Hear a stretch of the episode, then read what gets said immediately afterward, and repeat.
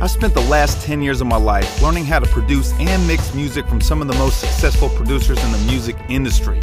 Now I'm betting it all on myself that I can create a successful full time career as a music producer. The question now is how can I do it without begging big name artists to sing and rap over my instrumentals? This podcast is here to show you how.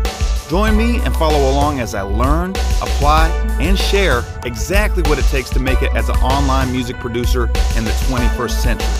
Hi, my name is Adam Peter Shin, and welcome to the Heroic Music Producer Podcast.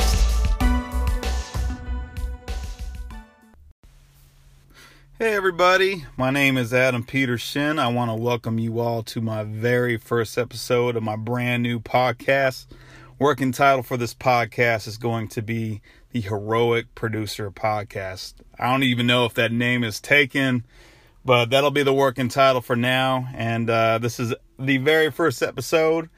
Excited to be presenting this to you guys. Um, I'm actually in my hometown of Denver, North Carolina right now.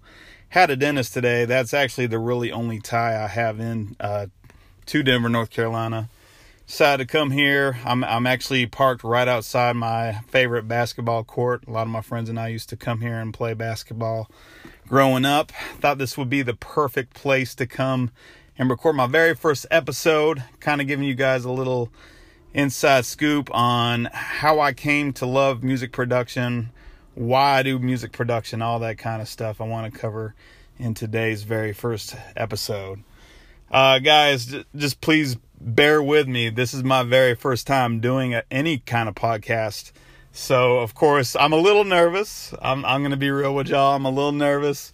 Uh, but I think it's going to be a lot of fun. And I, I look forward to uh, introducing myself to you guys so you can know more about me and what this whole music production thing means.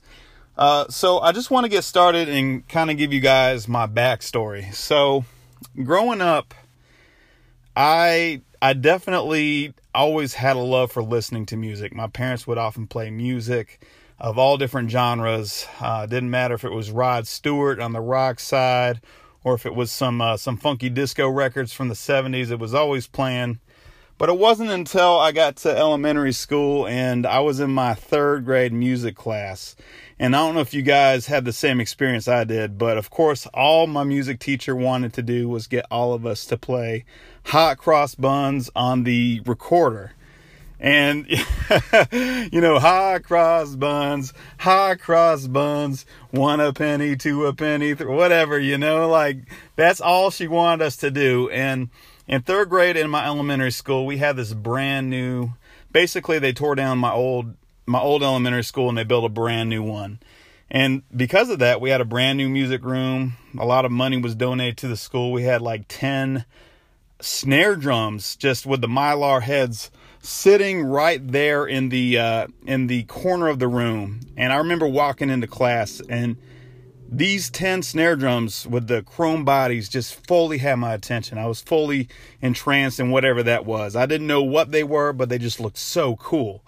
And all my teacher wanted to do was have us play the recorder. I wasn't about that kept asking her about the drums. I'm like, hey man, can you can you please tell us about the drums? Can we get on the drums? Can we uh, play drums? Can we do anything with drums? And of course, we always got the uh, the stiff arm on that.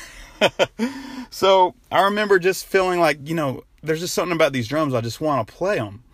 So every year for the next five years, and I was proud. This is probably from the time I was say seven to twelve years old every Christmas, I always ask my parents to get me drums. I was like, hey, you know, is this year, is this going to be the year I can get drums? I asked them every single year.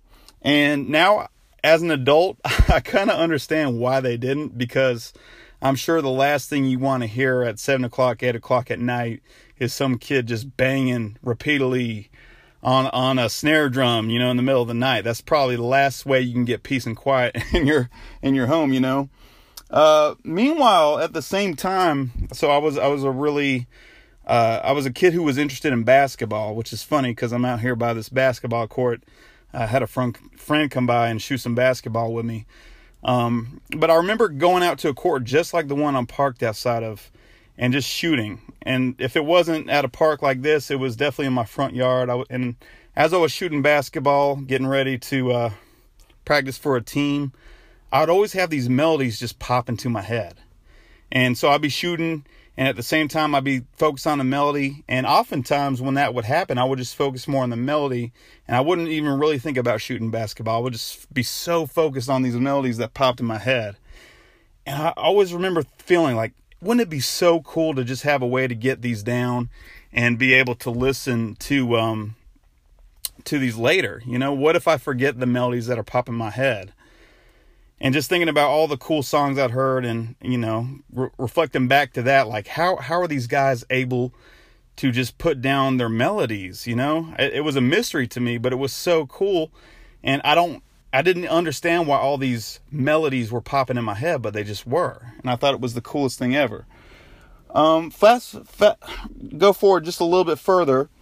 And uh eventually I got a drum. I, my my parents caved in. They're like hey look this kid is not going to not want drums anytime soon, so we might as well just go ahead and get him a drum. And I remember this was right before my sixth grade year of school, and uh, I was so excited. I remember walking in that music store with my mom, and she's like, "Okay, p- go pick out the one you want." And I remember just getting out some drumsticks and finally being able to demo a snare drum, and just the ex- the sheer excitement I felt standing behind that drum and the music associate came over and said, I remember specifically, it was like, How does it feel holding these drumsticks in your hand? I was like, It's the coolest feeling in the world. I just felt this rush came, just come all over my body. And sure enough, that, that very first, I believe it was the very first drum that we, that I demoed, that I uh, drummed on, was the one that I went home with that night. And I remember going back home and listening to bands like Third Eye Blind and trying to play the, uh, the little snare drum lick at the end of Jumper, and uh, that was that. That same year, um, it was sixth grade, and basically my my sixth grade music teacher was uh, was like, you know, hey, we're gonna we're gonna have people sign up for the band for seventh grade band, and uh, we're gonna have you guys take a test to see if you're proficient at rhythm or melody, and which one you're good at. And I remember taking this test and being like, oh, you know, how cool would it be to play drums in the school band? And then all my friends and family could come and watch me play drums. And so we get to that point where I'm taking the test and I felt pretty good about it. I remember sitting in that room. It was um, just like it was, it was pretty dark in there. And I remember being anxious, but I felt pretty good about how I was doing on the test. They were asking me questions about rhythm. They were saying, you know, is this rhythm similar to this rhythm? Is this melody similar to this melody? And we all submitted our our uh, test and they came back. And i think if i remember correctly you could only miss two questions on the rhythm section to be considered to play percussion. And i believe i missed three. So i, I came one shy of being able to play you know quote unquote being able to play percussion. And i was just so distraught. I was like no I, I remember feeling that pit in my stomach just like you can't be serious. I, I got to be able to play drums. There's no other instrument I would want to play. And sure enough, when we talked to my music teacher, he was he was very serious with me, and he said, "Hey, you know, I know this is not what you're going to want to hear, but I think you need to be looking to playing trombone. And trombone is just a cool instrument, just like the drums are." And I remember just being so angry, so freaking mad at this guy. I was like, "You can't be serious. You're not going to let me play drums because of one question." So I got, I remember getting my mom to come in and being like, hey, you know, we already invested $150 or how much it was to, to get the drums. And he was just relentless. He was like, you know, I mean, I'm sorry to hear that, but looks like he's going to have to pick a different instrument. He did really well in the melody section. And, you know, we, we had some kids only miss one on the rhythm section. So it's, um, I hate to say it, it's going to be really competitive. Just so angry, so distraught, so didn't know what to do. Didn't know what to do. Come to find out, that same year, uh, they were actually splitting up our school. So they were building a brand new middle school. And because of that, they were splitting up all the students. And it looked like I had the opportunity to be considered for drums. And if it weren't for that, I definitely would have never probably played drums again in, in any school band. But because of that, I, I got a I got a second shot at it. And uh, my music teacher ended up being it was the wife of my high school band director, which was really cool because I basically got to learn drums under her. And uh, around that same time, sorry about that. I I had to crank on the AC in the car. It was starting to feel like an incubator in here. Uh, so so long story short, I I got selected to be in uh, in in the seventh grade band in the new school, and in fact, when we were selecting our chairs, I actually did pretty well. Well enough, in fact, I believe I either got first or second chair. If I got second chair, I think I challenged whoever was in first chair and beat that person pretty easily. So somewhere between missing three questions on that initial test and uh, and actually being in the band, I guess I developed my aptitude and uh, was able to prove myself. And I remember just my love for drumming grew during that time. I had a mentor come in. He taught me how to do a drum roll. He was actually the captain of the high school's drum line at that time.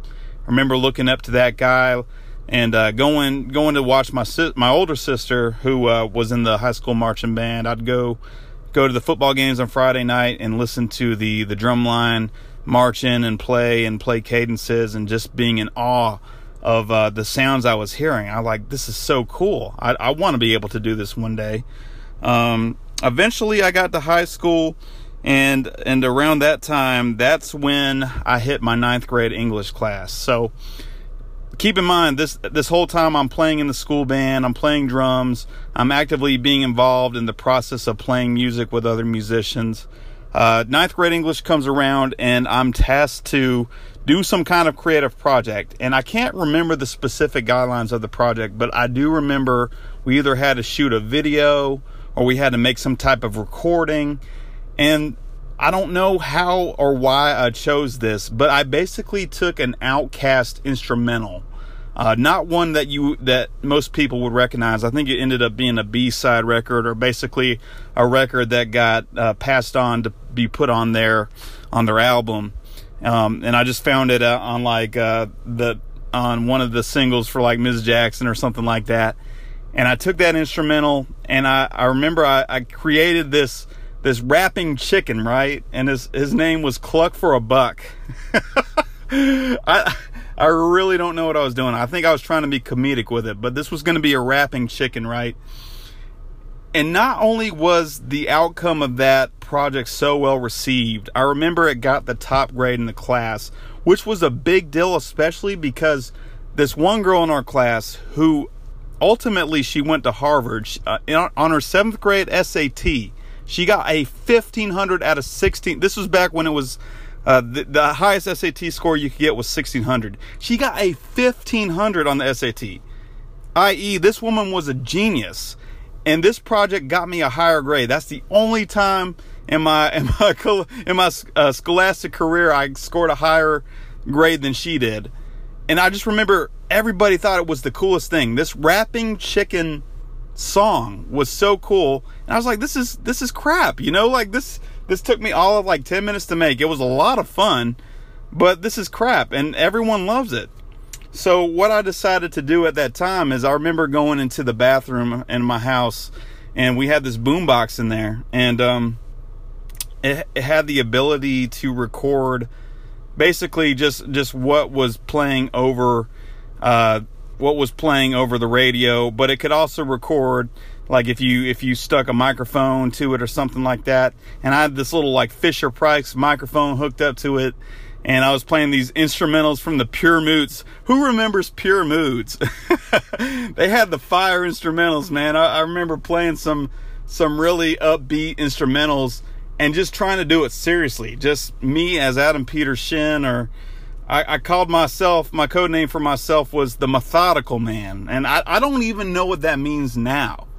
But I just picked a name and uh, I was like, you know what? I'm, I'm going to just do this for fun and see, see what happens out of it. And I remember just playing it back and hearing myself seriously rap over these pure moods instrumentals. And I was like, this is amazing. Like I, I freestyled over them and obviously it would need some work, but just the feeling of euphoria I got from hearing basically my voice immortalized over those really, you know, something that 40 and 50 year olds would listen to beats was the coolest thing to me. Um, yeah, so basically, I just couldn't wait to to wake up and listen to stuff like that. I just started recording more and more stuff over those Pure Moods instrumentals, and uh, eventually I started making tapes. Um, the cool thing about that is I was like, okay, I want to get some feedback on this and see what people actually think about uh, me rapping over these these Pure Moods instrumentals and stuff. So I remember uh, just just making the the tape the tapes uh, eventually, my, so my mom was coming back from, I think she was in Italy. She was in, she was in different parts of Europe.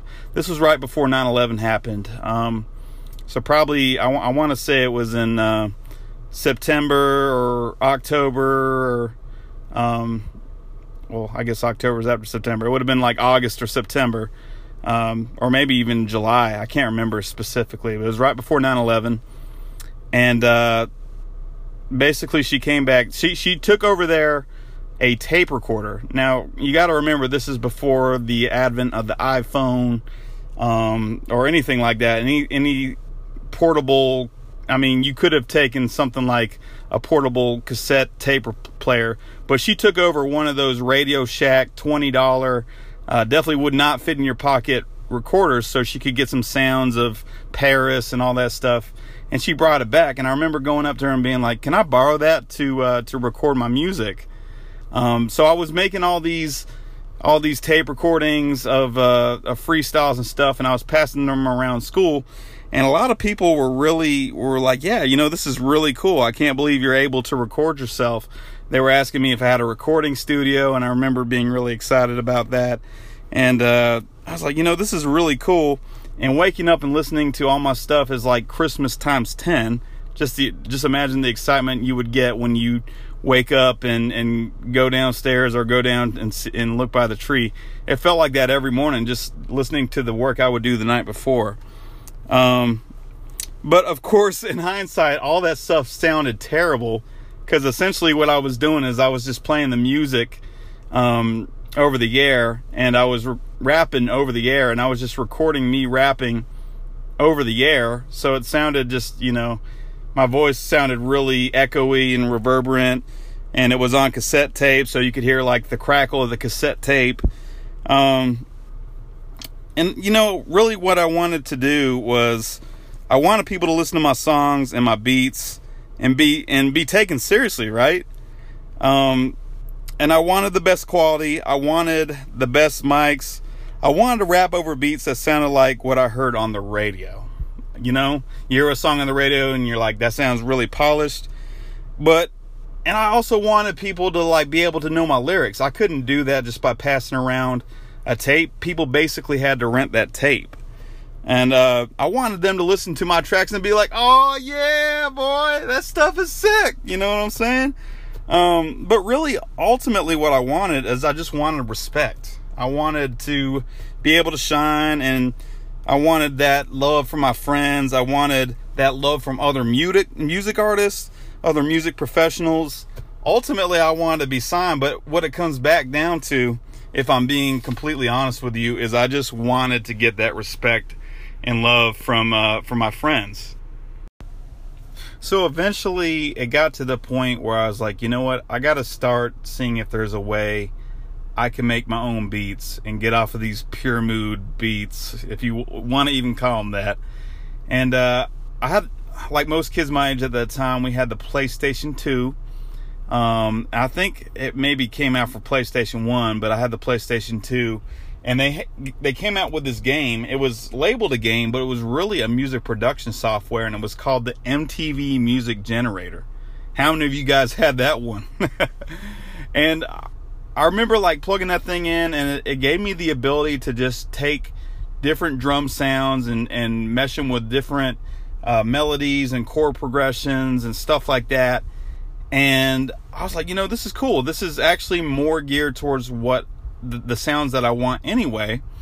And it was right there. I had the ability to create beats from scratch, from from the ground up, and so I was starting to do that. But I was still doing the whole uh, tape stuff, and I realized that my quality was not that good. So when I was passing the tapes around, when people were, were quote unquote rent, renting the tapes, they would always say, you know, hey, you know, this is really cool, but I can tell there's a difference between the quality of stuff I hear on the radio and what you're doing. And, you know, of course, I felt a little offended, even though I understood. I just chopped it up to being a 15, 16 year old kid at the time and my inexperience in the game. And at that point, I felt like, you know what? It would be cool if there was a way that I could record things a little bit more professionally. So I remember one night uh, we were at this electronics store in town. It was called Media Play. Um, and I went with my mom and I was just shopping around the software section and I came across this computer program called Cakewalk Plasma. Now I looked at the box and it said that I could make, you know, professional sounding music, record professional sounding vocals, all that kind of thing. And I was like, "Mom, you know, it was like a 20 30 dollar program. I was like, "Mom, is there any way we can get this?" And she didn't even hesitate to get it for me. Took it back home, installed it on the computer, and I just started recording music with it. And but the difference between this and and the old stuff I was doing is I would have to go out and try to find some instrumentals to record to. And at the time, the big site to get all your instrumentals where all the people online were uh, producing and displaying all their instrumentals was this website called soundclick.com. I know some of you guys have to remember SoundClick.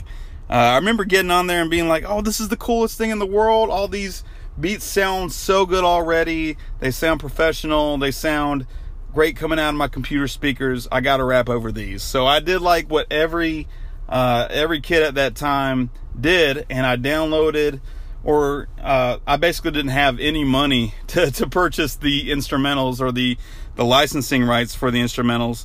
So I basically downloaded these instrumentals illegally. I didn't profit off of them, so I guess it's all good. But I downloaded these instrumentals and rapped over them, wrote songs to them, recorded them. And what I started to notice after I, I got my SoundClick account and started publishing my stuff was I was I was browsing the rap charts and I was listening to other, you know, uh, 15 to say 25 age rappers around the world and they were all using similar instrumentals to me. And I, I remember feeling the feeling I got when I would play someone's song and realizing that they used the same beat as me, I just felt this cold shiver over my body. Like, I can't believe they just chose my beat to rap over. After over all of these instrumentals, you chose my beat to rap over. You know, uh, just feeling insulted like that, feeling like my song was no longer special. I was like, there, has got to be a different way. Um, it to me, it felt like being in a class and presenting on the same topic along with three or four other people. Like, say you're like the sixth person to go, and already three people have already presented on the same topic as you, and you're just thinking in your head, oh, this is going to suck. Like, everybody's going to be like, not again. It, it, felt very similar to that. You know, how can you stand out that way? And um, so, another thing I noticed though was the tracks themselves, a lot of them, they just weren't mixed properly. And if you're wondering what something be, a song being mixed or what mixing is in music it's kind of like a puzzle right? So let's say that you uh, you made a beat and you had like a bass guitar part you had some drum parts you had some keyboard parts you would find a way to make all those pieces sound good together. They might sound good by themselves but you put them together and some instruments might clash. In a nutshell that's what mixing is like. It's like how do you make massage how do you massage all these sounds to make them sound good together? And i noticed the instrumentals that i was hearing on soundclick they didn't sound very good mixed. There was this thing called distortion which is kind of like um, you know when you hear it you hear like some fuzz coming out of the speakers that's what distortion is? A lot of them were so loud a lot of them were just they sounded squashed like somebody like some really big person just sat on the music um, and they they did they sounded very amateurish to me. Uh, so not only were was uh if I, if it was a good sounding instrumental, people were taking them and recording over them. The other side of that was they didn't sound that good mixed. So I was like, you know, I, I got to find something different. So I started to ask myself, how could I get the type of sounds that producers were getting? Um, you know, the stuff that you hear on the radio, like I was listening to Pharrell, the Neptunes, Timbaland. It's like, how can I get stuff that sounds like that and is not getting stolen? You know, that was the wall that I'd run into. Like, how, how can I get that stuff And how can I be able to afford it? You know, at the time I was a 15 to 16 year old kid. I didn't have a job. I needed to find a way to get some production that was unique to me, that still sounded great. And I didn't want anybody stealing my instrumentals because that was a huge point of friction for me. So around that time, I learned what music programs were. Uh, there was this whole thing called the DAW explosion or the DAW explosion. Now, what a DAW is, is it stands for Digital Audio Workstation, and all a DAW is is a music program where you can record music. So in this case, the whole DAW explosion was happening, and there was a lot of people making programs. This is kind of when the, around the time where uh, computers were getting sophisticated enough to where you were able to be able to record music. Before that, it was, des- definitely a challenge. And this is around the time that microchips were getting fast enough and you were able to do it without your computer crashing every two seconds. So, uh, I downloaded this program called Fruity Loops. Now, some of you guys are going to be like, Fruity Loops, is that, that sounds familiar somehow. I know some of you, some of you folks around my age and older, you definitely remember Fruity Loops because Fruity Loops eventually became FL Studio, which is one of the major DAWs that is popular today. Uh, that's how a lot of people are making beats today, including myself. I still use uh, what was formerly known as Fruity Loops, is now uh, FL Studio. So I started getting on there, and I was like, okay, this is going to be my plan. I'm going to start working on these beats in FL Studio. I'm going to make them from scratch. Uh, the first thing I decided to do of course, when I was starting all my hip hop beats, I would always start with the drums. On top of being a drummer, that's where I love to start. And so I was starting to source all my drum sounds from the stock drums. Now, what Fruity Loops is kind of well known for, or was well known for, and still is well known for now, is produce is is kind of catered towards producers who are producing an electronica. So a lot of the stock sounds that they had that came with the program were suitable for electronica music, if that makes sense. And so when I was trying to use those drum sounds in my hip hop productions, it just sounded weird, right? it's like trying to make, like trying to take country guitars and making like a jazz song with it. It just doesn't fit. So I had this program where I basically had no way to get my own instruments into. Um, it definitely was not the sound I was going for. So I had to move on to something else. And then eventually I learned about this thing called sampling. And sampling is is basically it's kind of like where you take you take you copy and paste elements from a song into your production. Um, so say you have like someone playing the drums, right? For for maybe 10 seconds, you can take all those drum sounds and copy them and paste them into your music and just switch some things around and it's it's unique to your production. Now, what I found when I did that, the the conflict with that was the drums needed a lot of massaging to sound good, or in this case, a lot of mixing. Um, so I didn't really know how to do that at the time. I was clueless. I was like, you know, it it, it sounds like it has potential, but it, it and it's going to take some a little bit of work to get them where I want. And I also learned I also learned at that time that legally it was bad for me to sample unless I got my samples cleared, which costs a lot of money. Um, so basically, the, the process of clearing a sample, you go to the original person who published the music. You say, "Hey, I sampled your song. Can I use it in my own song?" And they're usually like, "Yeah, that's okay, as long as you pay us, you know, blah blah blah, cents or dollars per for every record you sell." And I realized, you know, unless I started doing that and, um, you know, as a 15, 16 year old, I was like, you know, this, I can't, I can't do that, you know, uh, I just can't afford that. I didn't have the money to do that. Um, so of course that was no good. And I was like, okay, I got to do something else. I'm browsing the, the internet, even though this is the days of 56k modems. And I remember I just discovered, I just happened across other producers that were selling royalty free uh, drum samples. And what this allowed other producers to do was to download the samples and use them in their productions without the repercussion of having to pay royalties or having to clear samples. They could just use them as their own and uh, they were good to go. And I was like, okay, this has got to be it. This is where I got to start.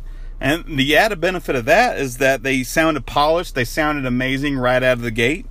Immediately, you could just put them in your in your uh, your DAW and, and get going, and then start building melodies around that. And I was like, cool, I'm on board with that. Uh, so I started buying sample packs, and they sounded great. But eventually, I wanted to learn how to make my own sample packs. So that's when I started getting into uh, what's called sound design, and that's basically where you learn to make your own samples. And at that point, you know, it, it, took a lot of a lot of getting on the very primitive YouTube. This is around the time of college, and uh, I, I remember just studying different producers and how they make their own sound packs, and and all, at the same time, I was learning mixing. So I was not only creating my sounds, but I was making them sound better out the gate, kind of like these other producers who were making sample packs were. And at the end of the day, I learned how to make my own drum samples that were unique to my beats and songs. Uh, that was the achievement that I got. But what ultimately happened is I realized that it, it, it boosted my creativity, not only learning how to do sound design, but learning how to mix. It, it gave me it made me look at a song in more creative ways from a music production standpoint. And it empowered me to not only share my sounds, but also my techniques that I learned with other producers. And that that's a long way from from where I've come when I when I wanted to just be in my third grade music class and, and play on a drum and now I'm producing my own drum samples. But that's basically how I started in music and uh, where I'm at now. And if you're still listening, I really appreciate you. And I hope you guys got a lot out of that. If you did, please send me some feedback. Uh, send me an email, apshinn, that's A as in Adam, P as in Peter, S H I, two N's as in Nancy, at gmail.com. Let me know what you think. And I really appreciate you listening to my first episode. Guys, I know if you're listening to this, you're probably like, wow, this guy definitely hasn't done a podcast before, or may, maybe you think it's good. But either way, I appreciate you listening. Um, I hope to do this every day, or at least as much as I can. So hopefully, I will improve, and I hope I can add some value to you guys. Uh, and I hope to do a whole bunch of really cool content on this podcast. So once again, appreciate y'all listening, and uh, stay tuned to the next episode.